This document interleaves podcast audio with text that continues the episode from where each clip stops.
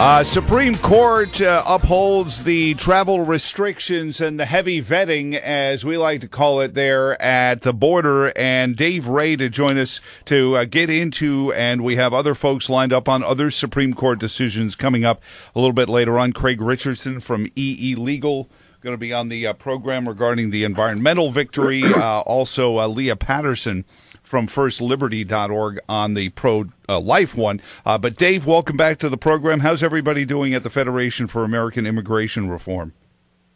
Hey Joe, things uh, good to be with you, my friend. Uh, and things in the swamp are as good as one could expect for a steamy June day.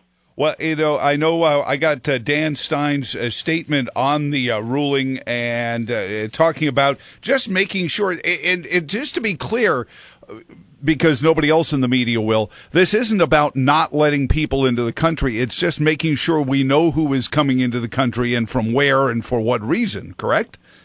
Well, exactly. And it was a real test of the powers of the president, regardless of who the president is remember, you know, President Obama uh, halted entry of aliens from certain areas like Iraq and Iran for a period of time. But the yesterday's victory uh, was a tremendous victory for the American people, and it was a tremendous victory for the rule of law and the power of the presidency. Is very clear in the Immigration and Nationality Act, which is you know, the part of the, the law that was cited that uh, any president has the right to suspend entry of aliens of any class uh, who pose a threat um, to the United States or who may have a detri- may be detrimental to the interests of the United States. This travel ban was uh, applied to countries that we have very little or if any communication with. It's almost impossible, if not impossible, to thoroughly vet people coming from those countries. Many of them are hotbeds of terrorism. What this is not is a Muslim ban. I have to, I want to keep repeating that.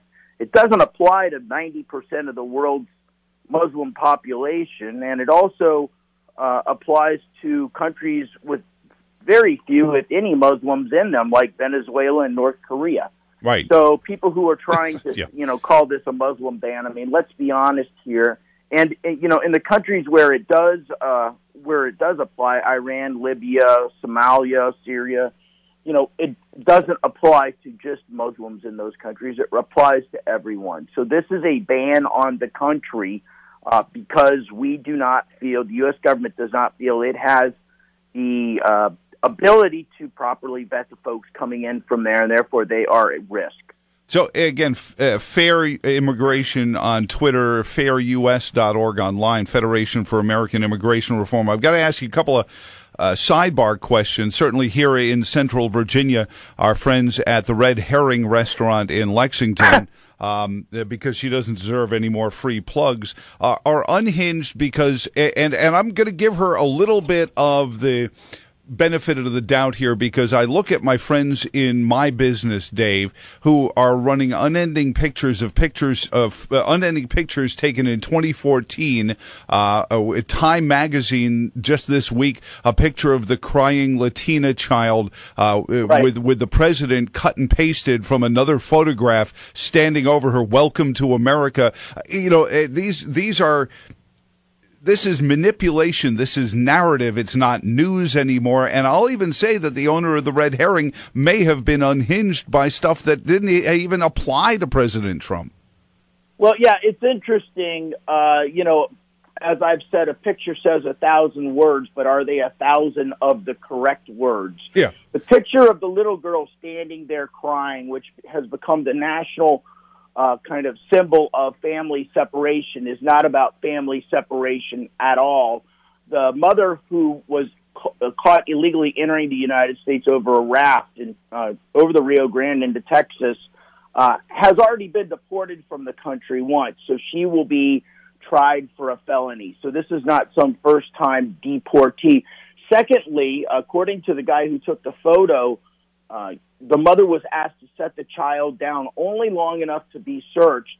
a total of about three camera shots, three Yeah. shutters from a photographer's lens. The child was picked up, and the and she is still with her daughter today.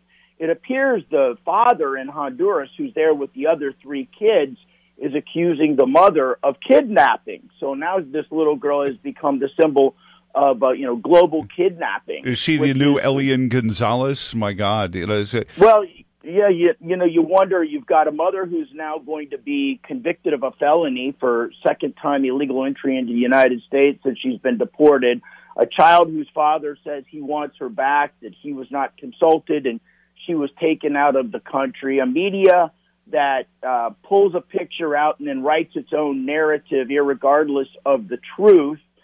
Uh, so it, it, really took on a life of its own. I hope Time Magazine does a disclaimer, but you know the, the story from the photographer about this little girl actually came out on Wednesday. I think the Time Yeah. Magazine cover hit on Thursday, so people knew Yeah. they were you know tampering with the truth. But anyways, they plunged forward.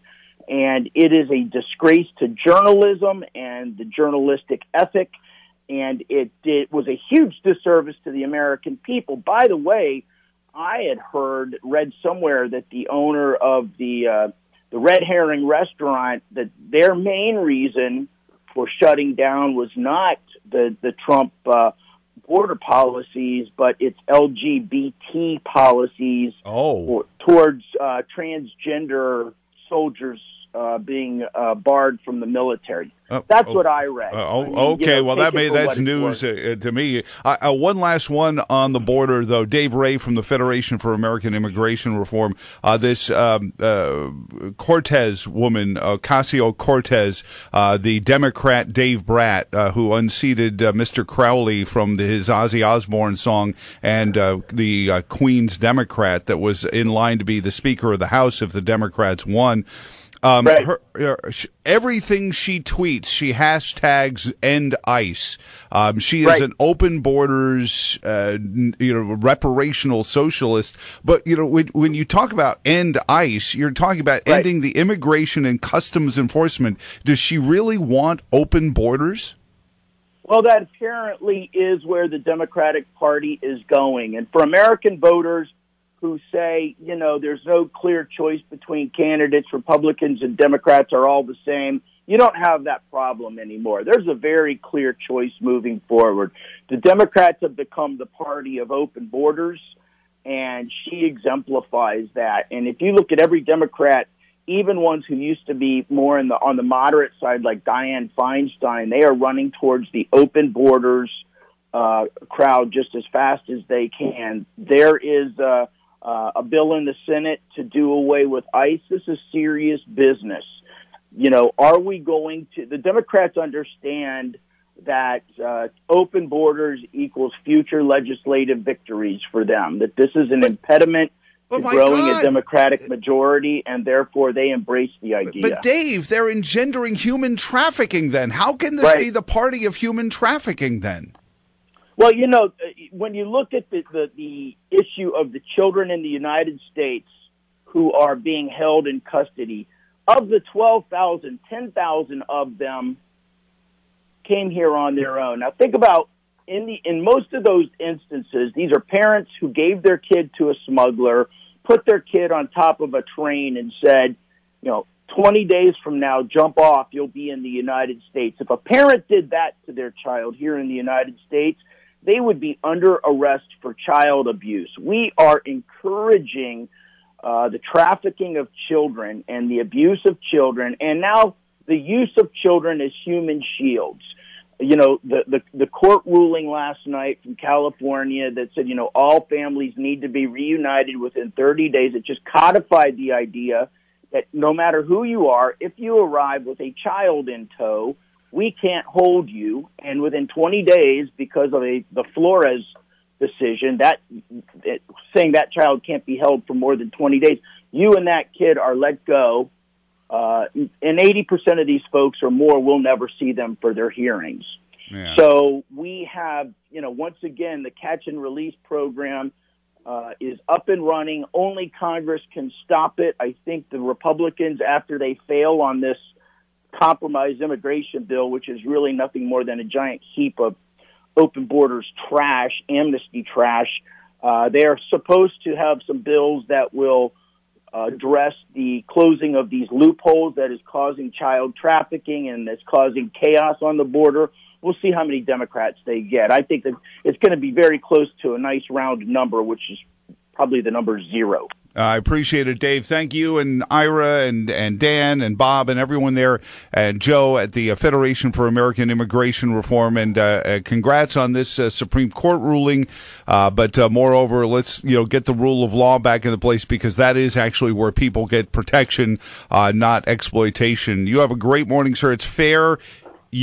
Fairus.org or Fair Immigration on Twitter or Facebook. Please give us a look.